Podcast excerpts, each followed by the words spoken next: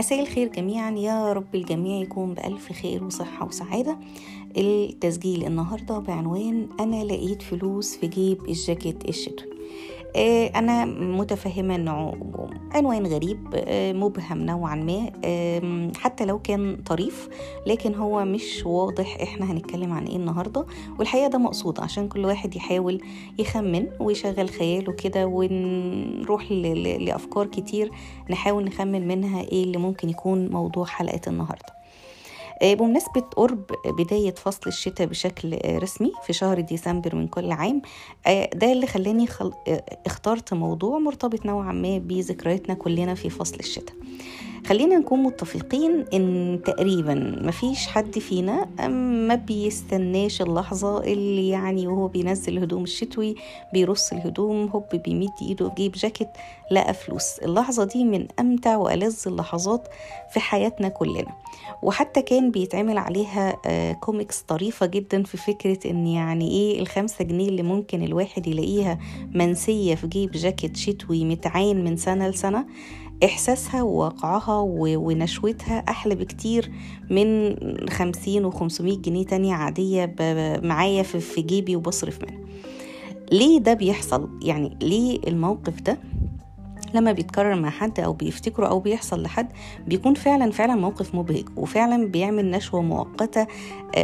مفيش حد تقريبا اتعرض للموقف ده وقال لك أنا اتضايقت مثلا أو عادي يعني أو لأ هتلاقيه بيقول لك ده من المواقف ال- الرهيبة جدا. الإحساس ده إحنا محتاجين نقف قدامه شوية ونحاول نحلله وبناء عليه هنبني آه عليه موضوع حلقة النهارده. ليه ده بيحصل؟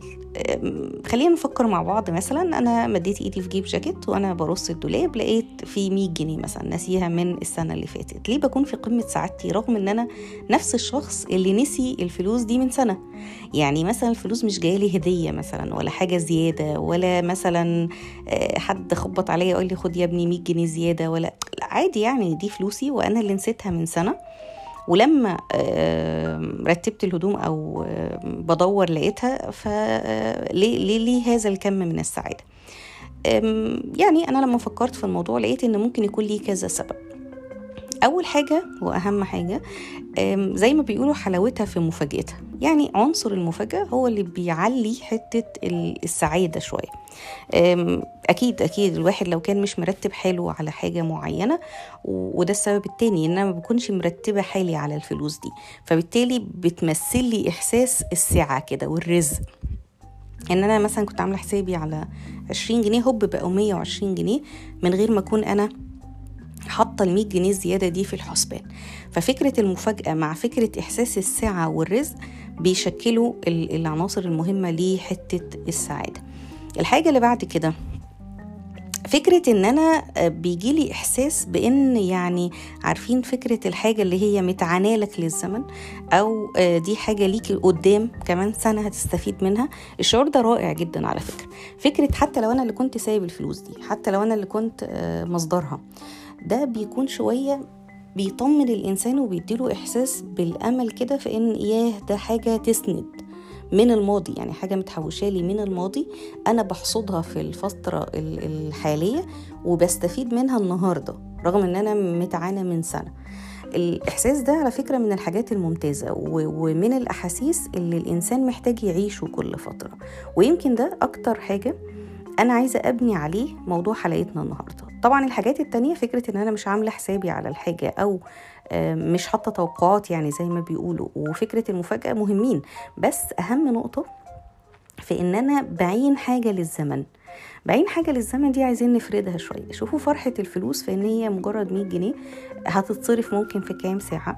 ايا كان القيمة اللي أنا هلاقيها يعني استيل فلوس وهتتصرف في إطار زمني معين. شوف فرحتنا كانت بيها عاملة إزاي. تخيل لو كان الحاجة اللي أنت قابلتها أو حصدتها أو اتحوشت لك للمستقبل كانت حاجة أعظم من ده كقيمة معنوية أو كحاجة إرث طيب اتساب آه وراك. هيكون إحساسك عامل إزاي؟ شعورك آه، واصل لأي مدى من السعادة والنشوة؟ حاجة اللي هي يعني خيالنا ممكن ما يجيبش قد إيه الفرحة ممكن توصلنا أو أو توصلنا فرحة قد إيه في الموقف ده. فايه الحاجات اللي أنا ممكن أخليها في حياتي أدخلها حياتي واحدة واحدة وأسيبها أو أحوشها للزمن زي ما بيقولوا؟ حاجات كتير بصراحة. يعني مثلا أنا عايزة نبتدي النهاردة ندخل الفكرة في حياتنا. يعني نعمل حاجة ونرميها للزمن. زي ما بيقولوا كده من نفس مبدأ اعمل الخير وارميه في البحر بمعنى ان أنا بعمل الخير وما بتوقعش الرد الفعلي يعني. بس أنا عايزة يكون الموضوع اعمق من كده شوية. بان أنا بكون عن عمد بعمل حاجة أنا عارف ان هي بتاخد اطار زمني طويل وعارف ان هي مش هحصد آه، مداها أو اثرها دلوقتي. وأنا بعمل ده بارادتي الحرة وعايز اجني ثمار اللي أنا بعمله ده قدام. تخيلوا معايا كده مفهوم الزراعة أو مفهوم إن أنا مثلا مسؤول عن مكان معين محتاج أحط فيه نوع بذور معينة كل بذره منهم ليها عمر بتطلع فيه أو إطار زمني عملية الزراعة بتاعتها بتاخدها. يعني مثلا في بذور هتنبت بعد مثلا شهر في بذور هتنبت بعد أيام في بذور هتنبت بعد سنة وليكن يعني. وأنا عندي مجموعة من البذور ما عنديش أي معلومة آه، مين فيهم بينبت إمتى. يعني أنا بس مجرد مسؤول عن زراعتهم. وهيطلعوا إمتى؟ أنا معرفش يعني الموضوع بالنسبة لي ما عنديش أي معلومة. هي دي بالظبط نفس الفكرة اللي أنا حابة إن إحنا نبتدي آه، ندخلها حياتنا ك mindset أو كعقلية. نكون بنتعامل في جزء من حياتنا بهذه بهذه العقلية. إن أنا بعمل حاجة مجرد كأني بزرع زرع وأسيبها.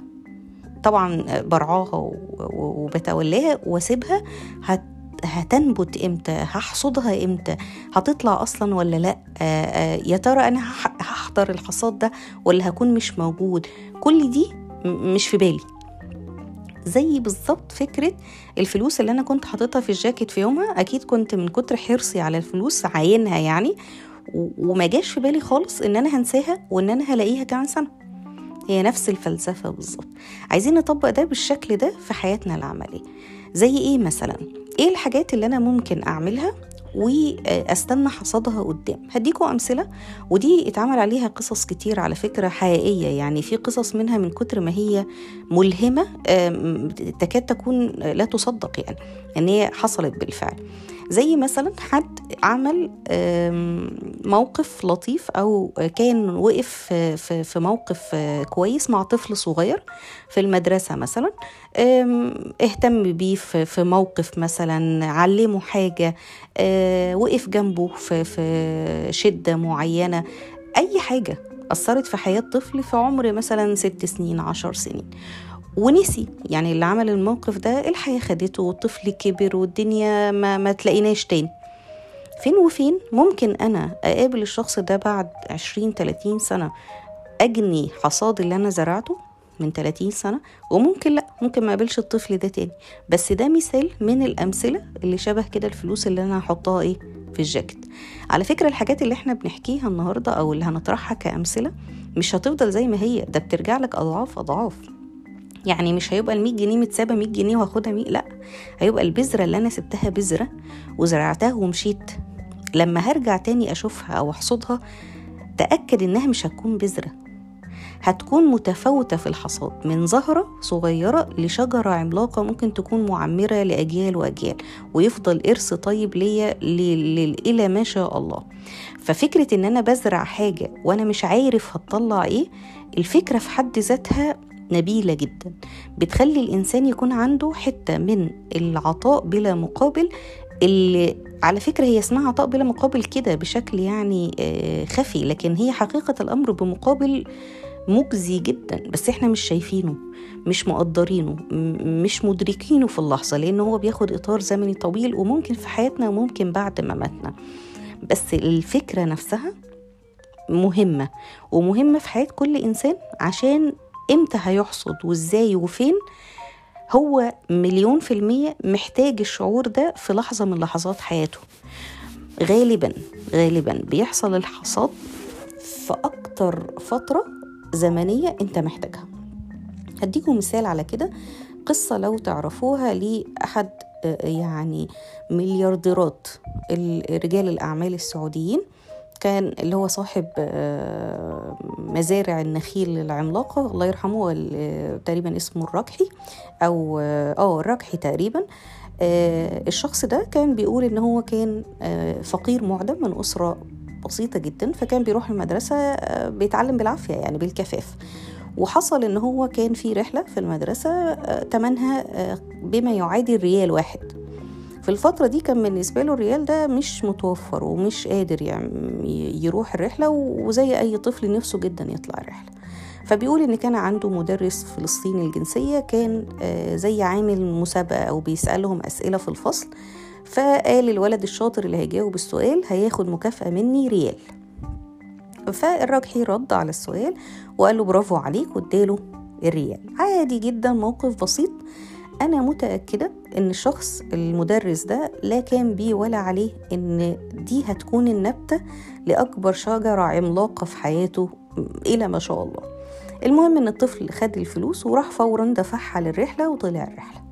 لما طلع الرحلة وكبر وبقى الراجحي وبقى مالتي مالتي مليونير أو مالتي ملياردير لفت الأيام ومعرفش إيه اللي فكره بالشخص المدرس اللي هو عمل فيه الموقف الرائع ده وحب كده منه لنفسه يدور عليه ويرد له الجميل. يعني هو شايف إن هو مديون له بموقف في طفولته ومحتاج إن هو يرد له الجميل. فبيقول دور عليه لحد ما بالصدفة اكتشف إن بيمر بضائقة مالية وكان زي العقد بتاعه في الشغل شبه موقوف أو هيستغنوا عنه أو حاجة زي كده. فكان عنده اضطرابات في الشغل وكان في ضائقة مالية و و المهم إن هو إيه تواصل معاه في الفترة اللي كان شبه تقريبا يائس ومحبط من كل حاجة وشبه هيسيب البلد ويمشي كمان. يعني كلمه وقال له عرفه بنفسه وقال له فاكر الطفل اللي أنا جاوبت سؤال وأنت اديتني ريال فين وفين بقى؟ على ما أفتكر الموقف وكده زي أي مدرس تعامل مع مئات الأطفال. فلما فكره بنفسه قال له أنا مديون لك ولازم تاخد الدين بتاعك. فطبعا المدرس يعني يهديك يرضيك إيه يا ابني اللي أنت بتقوله؟ عادي أنت زي أي طفل. قال له والله ابدا أنا مديون لك ولازم تاخد الدين بتاعك. خده من ايديه وراح على بيت فخم جدا سلمه مفاتيح البيت قال له ده بيتك ودي عربيتك ولو احتجت أي حاجة كلمني أنا هكون العائل بتاعك. من القصة دي طبعا مش كل النهايات بتكون كده بس تخيل إن دي من حاجة موقف عمله في يوم من أيامه المدرس ده وروح عادي خالص ولا يلقي له بالا. شوف ربنا يبارك فيه قد إيه. وشوف الشخص اللي انت ساعدته في يوم كان طفل مش باين له معالم يعني بقى مين في المستقبل؟ قيس على ده كل حاجة. فاحنا محتاجين نبتدي ندخل التصرفات دي في حياتنا ونتعامل على إن هي بذور هنزرعها وننساها. هتزهر إمتى وإزاي وإلى أي مدى؟ ده للمستقبل. فمثلا أعلم طفل كلمة. أحنو على حد في موقف أقف موقف جدعانة مع حد يكون في ضائقة خاصة لو ضائقة مالية. حاجات عابرة بسيطة حد عابر سبيل أو نازل مغترب في مكان أكون أنا أول سند ليه ومصدر الأمان حتى لو ما احتاجنيش. مجرد إن أنا أقول له لو احتجت حاجة من البلد الفلانية أنا موجود كلمني. ده في حد ذاته موقف جدعانة وهكذا بقى المواقف لا تعد ولا تحصى بتعمل الموقف ولا تلقي ليه بالا. مش حاطط في بالك إن أنا هعمل ده عشان فلان يعمل لي كذا لا لا المواقف اللي هي مش محسوبة اللي هي بتبقى تلقائية اللي هي بتبقى في وقتها كده. لو تابعنا حتى قصص من قصص الناس اللي هم بيسموه مواقف حياتية عادية. يعني تلاقي مثلا حد كان ماشي في الشارع لقى موقف كذا فوقف مع كذا فالراجل حب يشكره فعمل كذا. يبقى ده فتحة رزق ليه أو الخير اللي ابتدى يعني يتعرف منه. ومواقف زي كده كتيرة جدا. أنا بس من موضوع الحلقة النهاردة أهمي إن الوحيد إن إحنا ما نكونش بنطرح الموضوع عشان نغذي فكرة إن أنا مستني بقى إيه الموقف ده يفتح لي باب رزق أو لا لا. هي إحنا عايزين نرسخ فكرة إن البذرة اللي بحطها وأسيبها وأستنى تحصد أحصدها إمتى وفين في حياتي أو بعد مماتي ايا كان. أنا بس محتاج أكون مؤمن بالموضوع ده إن أنا بعمل دي يا رب دي بذرة أنا غرستها خالصة لوجهك. بس وأسيبها. إمتى وفين بقى دي بتاعت ربنا. ربنا بيسبب الأسباب عشان يكتب لك رزق عن طريق البذرة دي الله أعلم. ممكن يكون في مردود أو لأ الله أعلم.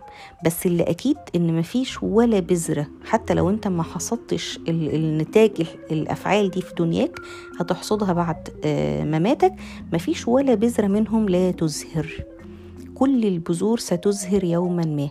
فشوف أنت إلى أي مدى نفسك تعمل حديقتك مشكلة بكم من الزهور الرائعة. فيها ميكس ما بين الزهور البسيطة والأشجار المعمرة. كل واحد بقى وخياله وحسب ما هو عايز. في واحد عايز يخلي الأرض تزهر إلى مدى البصر وفي حد يكتفي بزراعة وردة. يقول لك أنا عم راجل عملي وبعمل واحد اتنين تلاتة. كل واحد وهو عايز يعمل إيه في حياته؟ وعايز يسيب وراه كأثر بعد ما نسيب الدنيا دي ونمشي يسيب وراه كأثر حديقة غناء عاملة إزاي؟ هو اللي زرعها بإيده. أنتوا متخيلين الموقف؟ تخيل انت لو مسؤول عن حتة أرض فاضية وعندك مجموعة من البذور ومطلوب منك في إطار زمن إن انت تزرعها وتسيبها وتمشي وتيجي كمان خمس ست سنين تشوفها. متخيل شكل الأرض هتبقى عاملة إزاي؟ قد إيه مبهجة؟ قد إيه الحديقة يعني هتتحول لحديقة غناء فعلا من أرض قاحلة أو صحراء لحديقة غناء ده بالظبط الحاجات اللي بتحصل آه، خارجيا يعني قدام عينينا. تخيل مدى التغيير النفسي الداخلي. يعني أنا برضو عايزاك تاخد الموضوع على المحملين الخارجي زي ما إحنا حكينا والداخلي بقى اللي هو شعور لو تفتكروا الفلوس اللي أنا لقيتها في جيب الجاكيت الشتوي. شوف الفرحة اللي جواك شوف البهجة شوف الحماس شوف ال ال كم المشاعر أو خليط المشاعر الرائع اللي بيحصل ده ده بيحصل جوانا مع كل زهرة بتطلع حتى لو أنا مش شايفها أو لامسها. كل موقف بعمله بيغير جوايا أنا نفسيا للأفضل للاستقرار أكتر للسلام النفسي أكتر للتسامح والإنسانية أكتر. فأنا أكتر إنسان محتاج أصلا إن جوايا يزهر قبل برايا. محتاجة عقل يكون آه، آه، معبأ كده بالزهور وبالأشجار اليانعة الجميلة قبل براية بدل ما إحنا جوانا بقى قاحل بقى صحراء بقى مفيش حاجة آه، حاجة كده يعني جفاف تام. الأرواح نشفت زي ما بيقولوا. الضغوطات النفسية خلت الناس أرواحها ناشفة يابسة. فمحتاجين نغير ده. خلونا النهارده نبتدي ب mindset الأول بعقلية آه، نرسخ فيها المفهوم ده يتبعها أفعال. نحط في بالنا أو نجدد النية كل يوم إن إحنا هنصطاد الفرص زي ما بيقولوا. كل يوم لو قدرت آه، أحط بذرة وأسيبها وأمشي اعمل ده. وخاصة وخاصة للأطفال. أي موقف تقدر تعمله لأي طفل لأي كائن حي ضعيف حيوان آه، أي حاجة. الأطفال من من الكائنات اللي بتبقى لا حول لها ولا قوة فالزراعة فيهم مثمر أكتر يعني أكتر كمان من الكبار. طبعا ده مش تحيز للأطفال يعني هي الفكرة إن بقول على سبيل المثال آه، الحاجة اللي ممكن تكون تأثيرها أو مداها أكبر وأوسع يعني. وخاصة إن أنت أكتر حد بيشجعك إن أنت ما تتوقعش منه مردود الطفل لأنه طفل. غير الكبير فبيبقى آه، نيتك خالصة أكتر. فنحط في بالنا إن إحنا نحول العقلية أو المفهوم اللي هنؤمن بيه من أول النهاردة لأفعال ونبقى كل يوم بنصطاد اليوم اللي هنحط فيه البذرة ونبقى إحنا كده راجعين حاسين إحنا عاملين إنجاز النهاردة. زرعنا زرعة غرسنا غرسة ونسيبها للزمن تطرح يا رب وقت ما تطرح. لو مشينا بالعقلية دي مدة شهر اتنين تلاتة سنة يعني أتحدى كده شوفوا قد إيه التغير النفسي الداخلي هيكون إيه أروع ما يكون. آه، أنا مش حابة أطول عليكم أكتر من كده. أتمنى يا رب تكون الفكرة وصلت. شاركونا أفكار لو أنتم حابين آه، مثلا بعض المواقف آه، أفكار معينة نتبادل خبرات في النقطة دي بحيث إن إحنا نشجع بعض على ال ال يعني زرع البذور دي أو المواقف دي اللي هي كناية ليها البذور. وإن شاء الله يكون كل بذرة من مواقف اللي الناس هتعملها تكون هي بداية الإرث الطيب لكل واحد مننا. تمنياتي لكم كلكم جميعا بالتوفيق وأشوفكم في حلقة جديدة بإذن الله.